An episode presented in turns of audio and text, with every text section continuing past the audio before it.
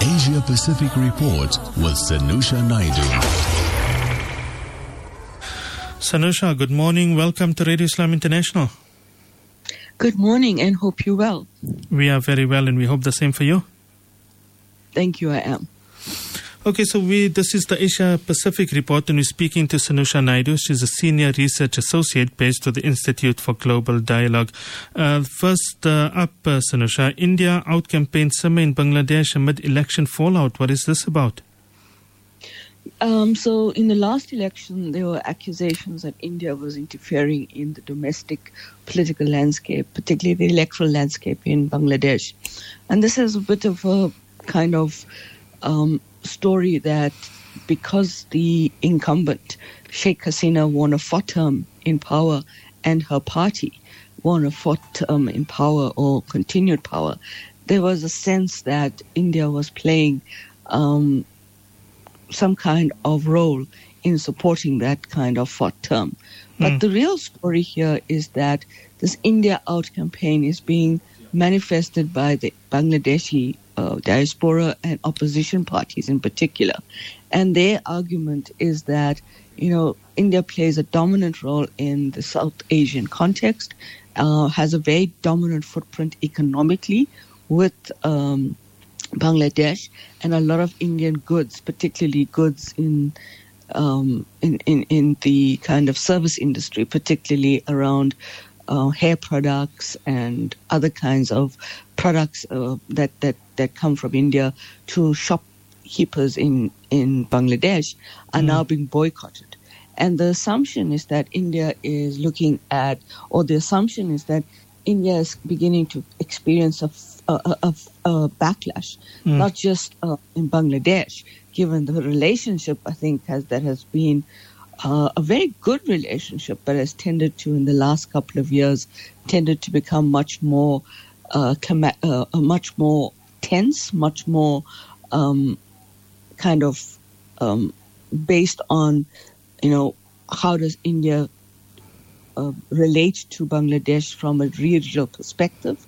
And I think it's also linked back to this kind of positioning of India as a regional power, both in the South Asian context, but also in the Indian Ocean Rim.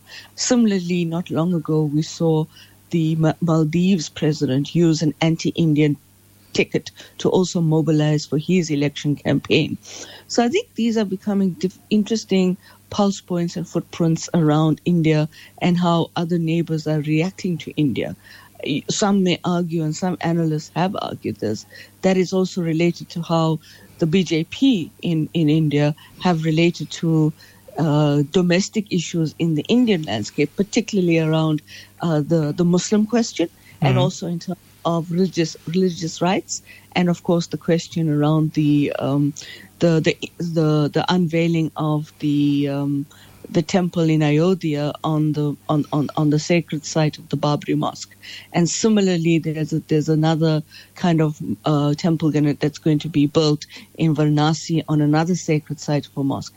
So I think these are reactions as well. But the, the other criticism that comes out on the on the India Out campaign is the fact that opposition parties are also trying to structure their campaign around the idea that there's foreign inter- interference in their election uh, landscape. And, and the opposition parties that have claimed this have not contested the election. So there's a bit of a, an uncertainty here that some Mm. analysts are saying, well, I think there's a bit of um, um, dubious intentions by opposition parties in Bangladesh to play some kind of electoral game and using India as that kind of space. But there is a tension there, and shopkeepers who have you bought a lot of Indian products are saying that those products are not actually being sold. They can't sell them off their shelves, and there's an online online campaign that says you must boycott these Indian products with the barcodes being uh, disclosed. Okay, that's really interesting. Now, uh, out more further in the Pacific, is New Zealand risking reputational damage by joining anti-Houthi coalition in the Red Sea? Well, it's quite an interesting sta- uh, uh, state of play for for for, Mm.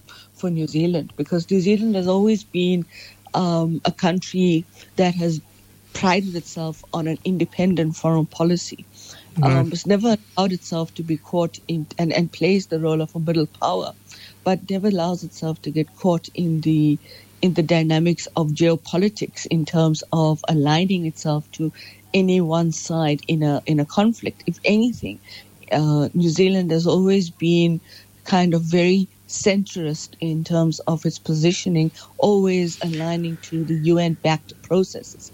So this comes as a bit of a, a, a kind of I wouldn't say shock, but it comes as a kind of deviation from that kind of approach. And there's been questions raised as to why now New Zealand is taking this kind of alignment of its foreign policy to uh, send a seven-team defense unit, uh, uh, unit there to to look uh, at, at taking a position uh, in the Red Sea.